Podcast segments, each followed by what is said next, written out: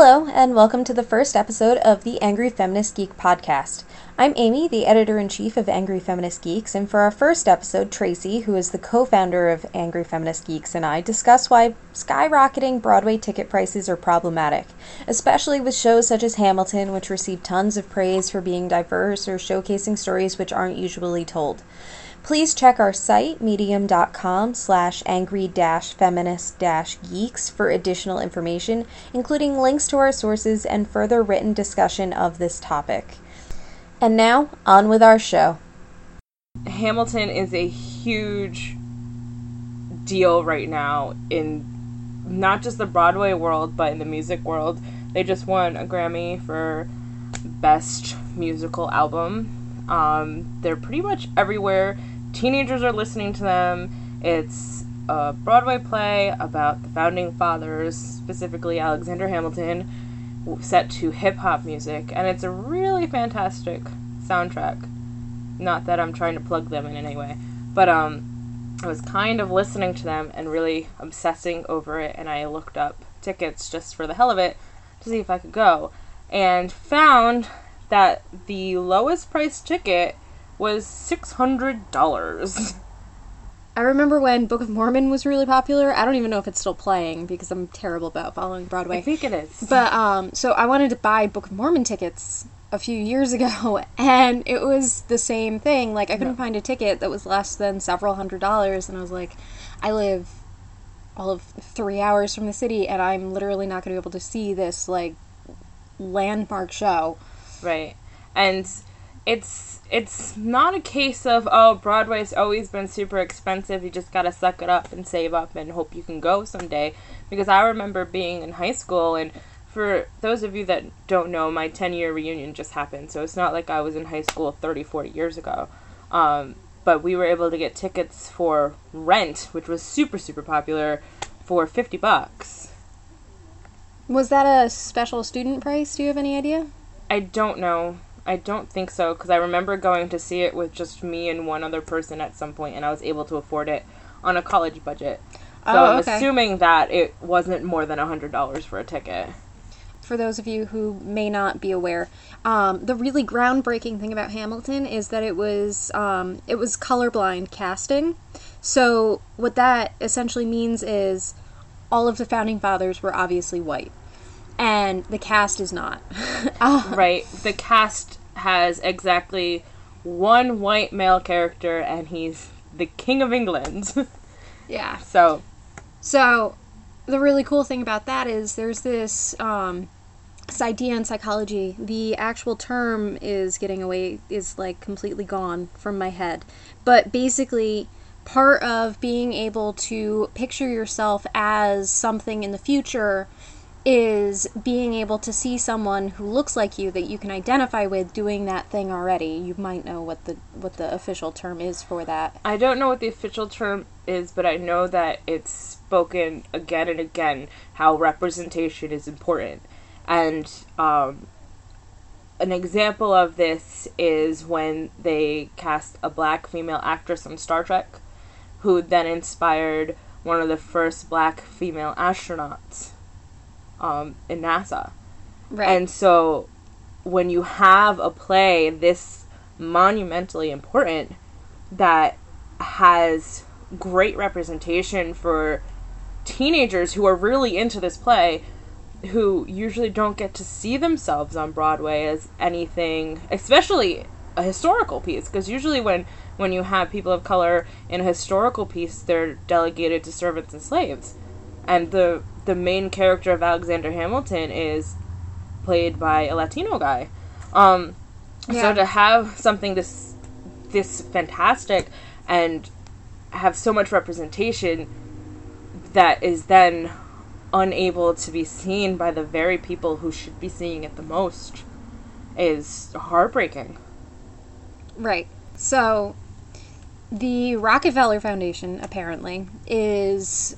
I don't know if, if you saw, um, so yesterday when or the day before, whenever it was, that Tracy stumbled upon these ticket prices, she screenshotted a picture and posted it to her Facebook. Mm-hmm. And it sparked a little bit of a conversation. And somebody mentioned that the Rockefeller Foundation is paying for something like twenty thousand students who live in the city to go see this show in two thousand seventeen, which is a year away. And I correct me if I'm wrong, but with Broadway shows, the original cast doesn't necessarily stay in that show very long. No, not usually. Um, especially, I'm assuming with this one, because the main character is actually the creator of the show. He wrote and composed it. So he also wrote In the Heights, and I think he was the main character in that too, and then left it in order to create other things. Um, a lot of the times, it becomes really cumbersome to say to stay in a Broadway play because right. they literally perform like six days a week and sometimes twice in a day. So it's really exhausting. Yeah, um, so they're doing seven or eight shows a week, and that's a huge time commitment because you're not just doing the show.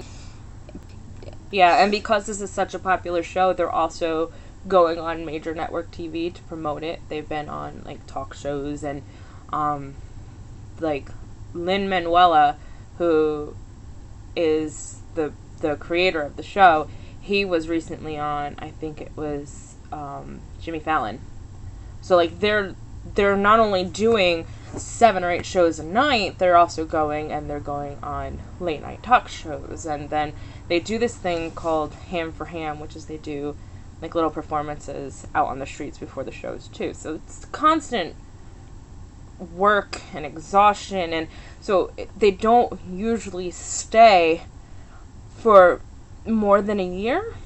Right. So by two thousand seventeen, when disadvantaged students are able to go with this Rockefeller Foundation promotion, right. there's a chance that the cast is less diverse. Right. And, um, well, I don't think it would be less diverse because one of the speculations for the casting of the parts is that they have to be people of color. Like, oh, that's really? One of the specifications, which is why this is such a fantastic play. But it's still, a lot of the teenagers are so obsessed and excited with the play also because of the specific actors that are in it.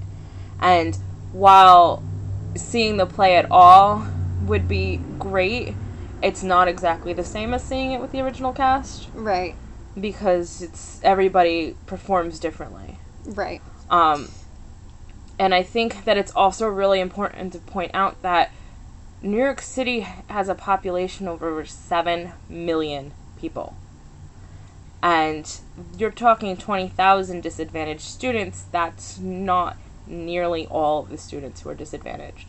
So you're talking a select amount of students who are just lucky enough to be chosen to go. Yeah, well, and it's it's not even twenty thousand across all grades. It's twenty thousand students who happen to be eleventh graders next year. Right. And usually by eleventh grade, you've already had a bunch of students who have dropped out of school, especially in low-income schools that have the lower graduation rates because they really see what's the point. Yeah, well, especially and, in the spring semester, because even the kids whose birthdays are late will have turned sixteen by then. Right. So, it's really just a disadvantage that you finally have something that's so representative of a population that really, in performative art, like Hollywood and Broadway, and even the music industry, to an extent, don't get this representation.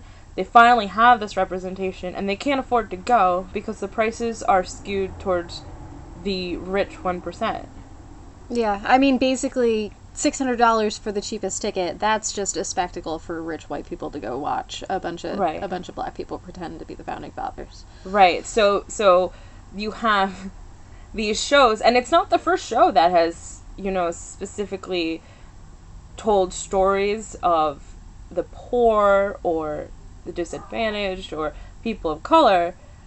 So basically you're having Broadway shows that are showing the stories of poor people, but they're basically saying that they're not meant for poor people. So poor people are okay to use to sell tickets, but they won't be able to buy the tickets. It's not great. No, it's it's really, unfortunately, a really broad topic in terms of how our country is handling things, because you see that all across the country.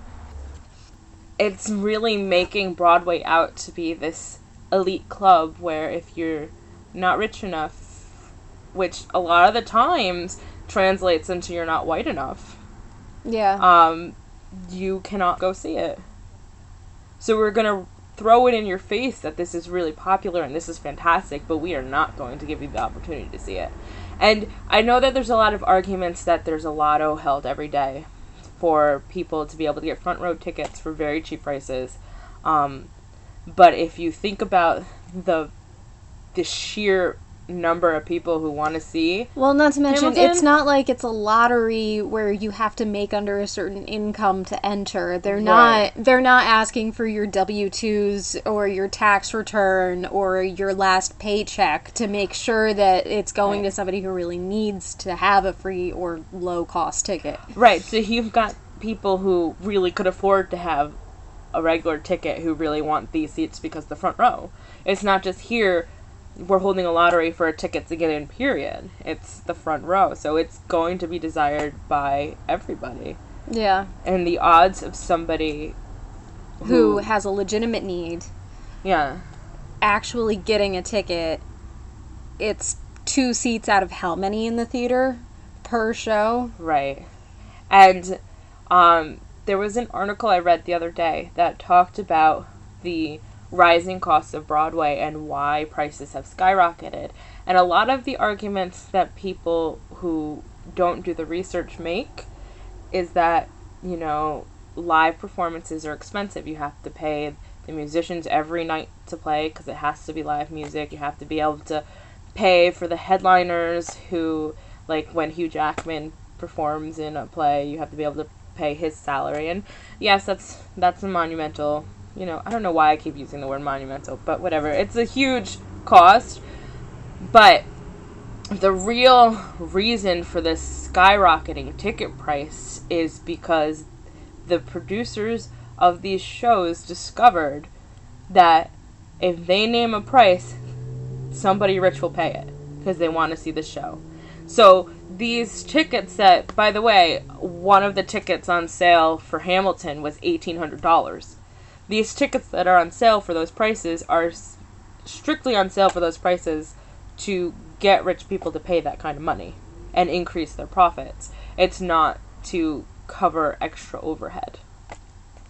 I would be curious to see how much the overhead is and yeah. what like what the salaries actually are. And are the actors... See, I know...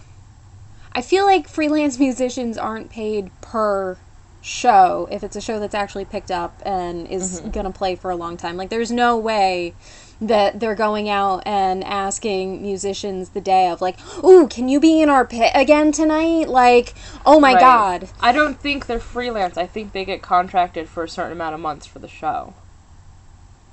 Like, the way they make contracts with the actors. I think it's still technically considered freelance, but it's not like a per show rate. It's a longer. Right. Um, like you, you play for these three months and you get twenty thousand dollars. Yeah, I'm something pulling, like that. I'm pulling that number out of my. I have a feeling twenty thousand dollars is way more than anybody in that right. pit is making. I, I would be amazed. That out of my I would butt. be amazed if they're making like five or six hundred dollars right. a week. And a lot of the times when you hear about what chorus line actors are making that really just play the ensemble, they're not making huge amounts either. A lot of them have second jobs to cover rent in New York City. Yeah, I'll have to I'll have so, to ask around about that because I feel like I probably know people who would be able to give us some sort of figure. That'd be fantastic for a part two. Yeah, part but. two. Part two, how much do people actually make on Broadway? At the end of the day, it's still an issue that the people who the stories are about cannot afford to see the stories.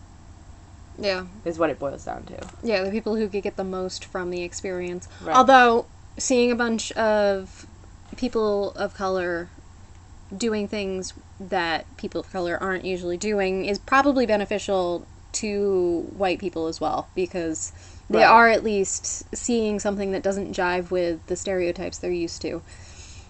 Yeah. That's that's very true. I mean, representation isn't just important for the people it's representing, but it's important for the people it's not representing, because it sends a message as well. Yeah. Um, I mean, you can just look at the the repercussions of constant whitewashing everywhere. It has a very negative effect on everybody. People of color seeing not themselves on there. Racism so. hurts everybody, folks. It really does. The moral of this podcast.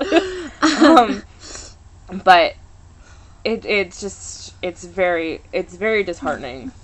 Um, and as a teacher, it bothers me that these prices are so high, because you've got a play that is a historical play, is super super popular with teenagers right now who are supposed to be learning about American history in school.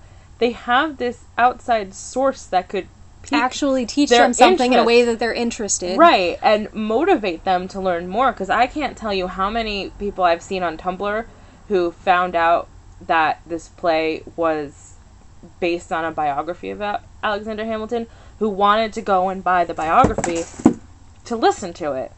At, to listen to it, to read it, or listen to I it mean, if it's on audiobook. audiobook. I mean... Um, to read it, and... Most high school students are not going to be able to, even if they're working, even if they're like sixteen, seventeen years old, working every day for their minimum wage job, they're never going to get up enough money to go see this play. That could teach them something. It's crazy to me. Yeah. Absolutely crazy. What was that site where you were seeing those? Was that like the official Hamilton box office website, or? That was StubHub. And StubHub is supposed to be where you can find tickets cheaper. Because they're resale, they're usually last minute ticket sales because people are unable to go and they just want some of their money back. Um. And- Did you check the actual, like, does the box office, I've never bought Broadway tickets, does the box office sell tickets online? They do. Um, the problem with Hamilton is, is that Hamilton sold out until November. Oh. Mm-hmm. Yeah, so basically somebody bought out the box. Do we have a way to see how much the, like, did you see how much the original box office tickets are supposed to be? I did not, but I can tell you from looking at other plays that are less popular that it's still extremely expensive.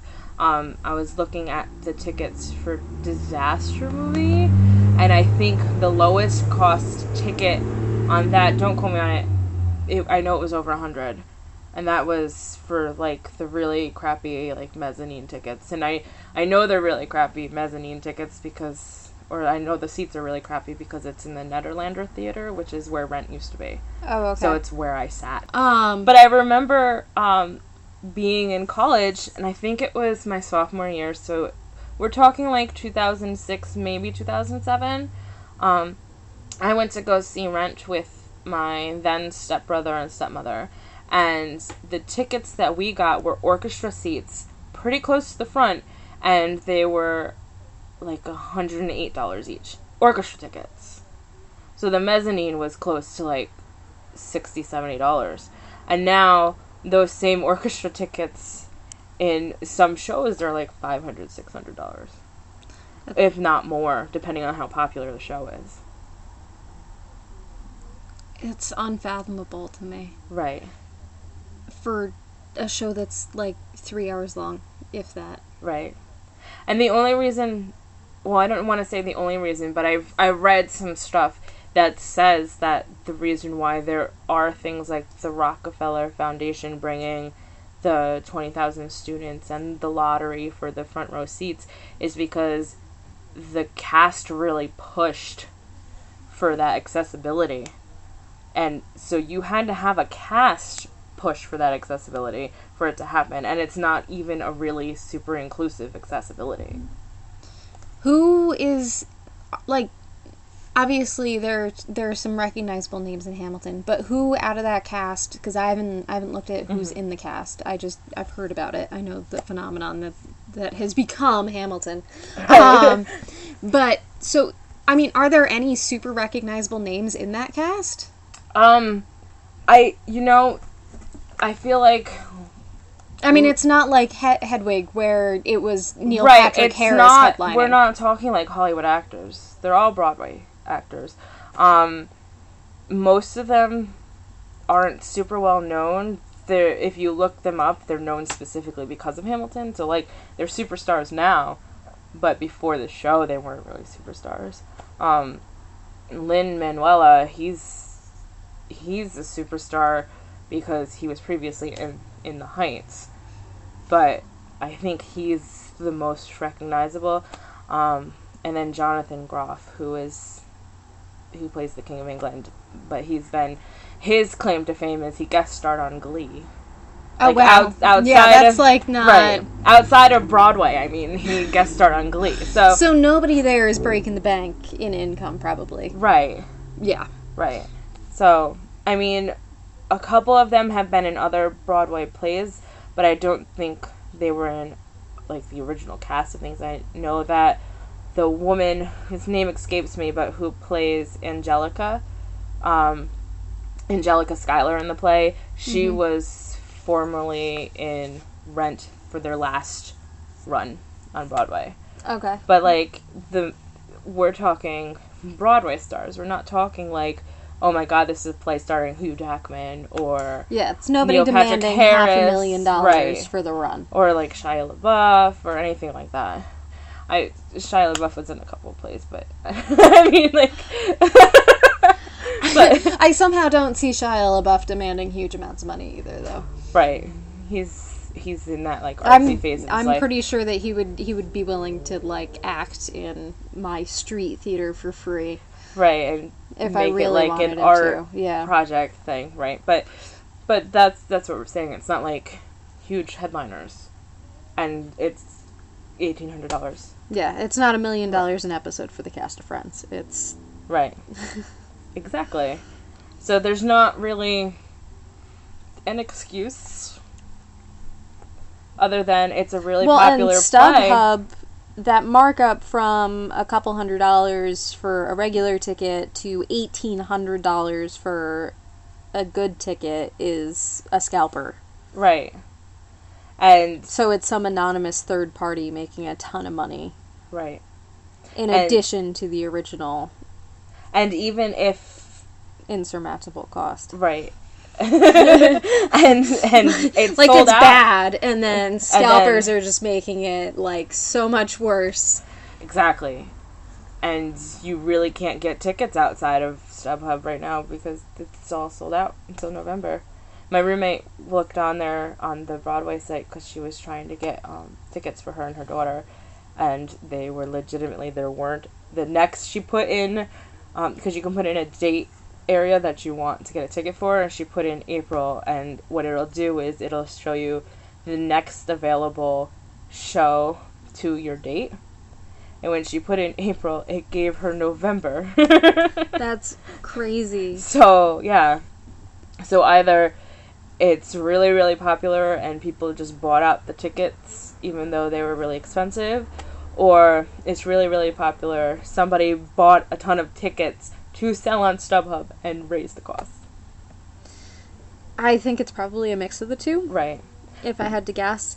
I do know that there's been a problem with, um, like, the Miley Cyrus shows, mm-hmm. where she set her, her, her tour price is, like, low. I think it, I think I heard somebody say like thirty dollars a ticket, mm-hmm. but her tickets were selling out immediately and then being put up on StubHub for hundreds of dollars.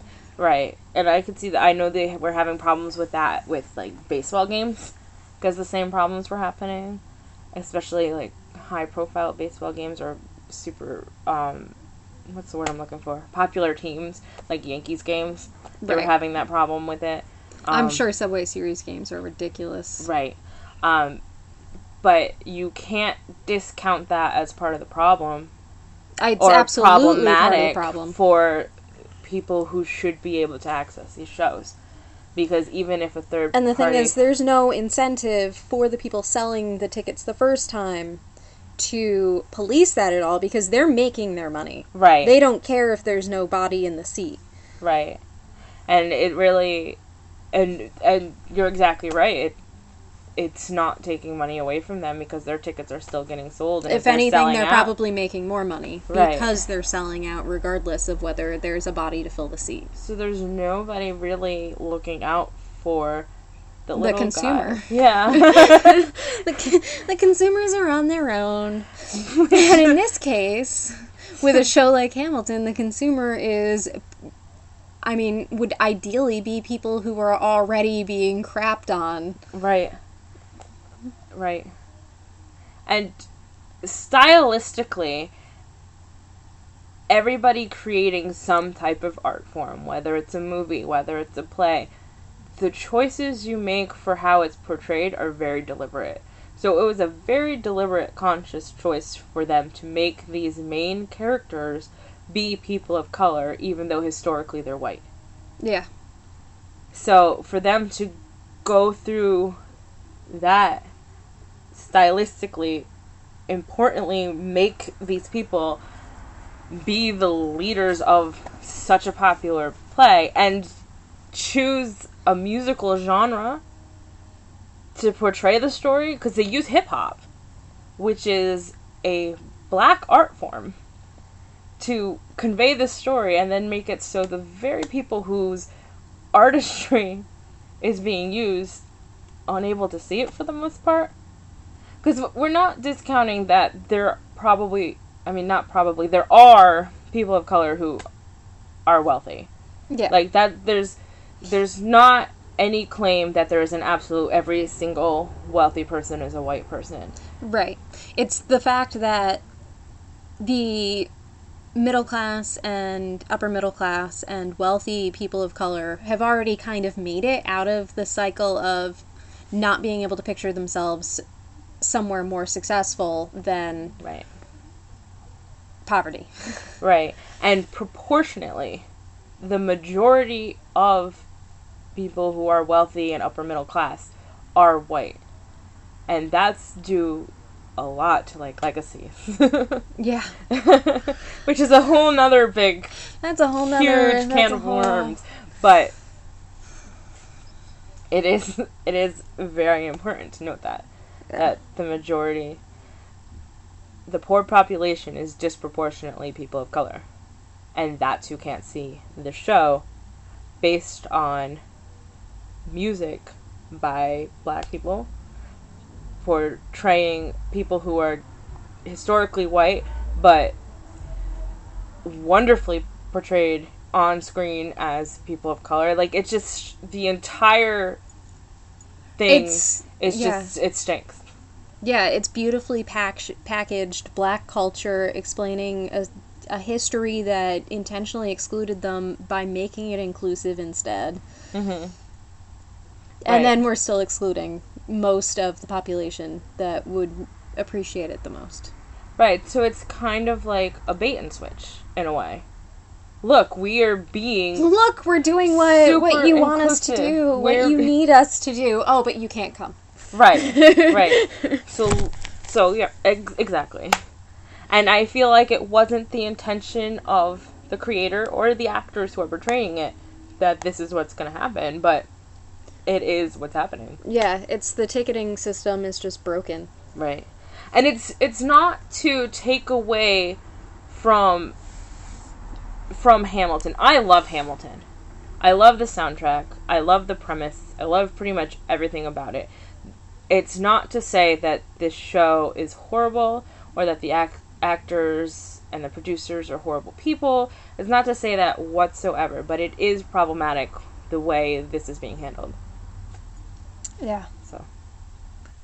And ladies and gentlemen, that was our podcast. Thank you so much for listening, and I'll see you next week.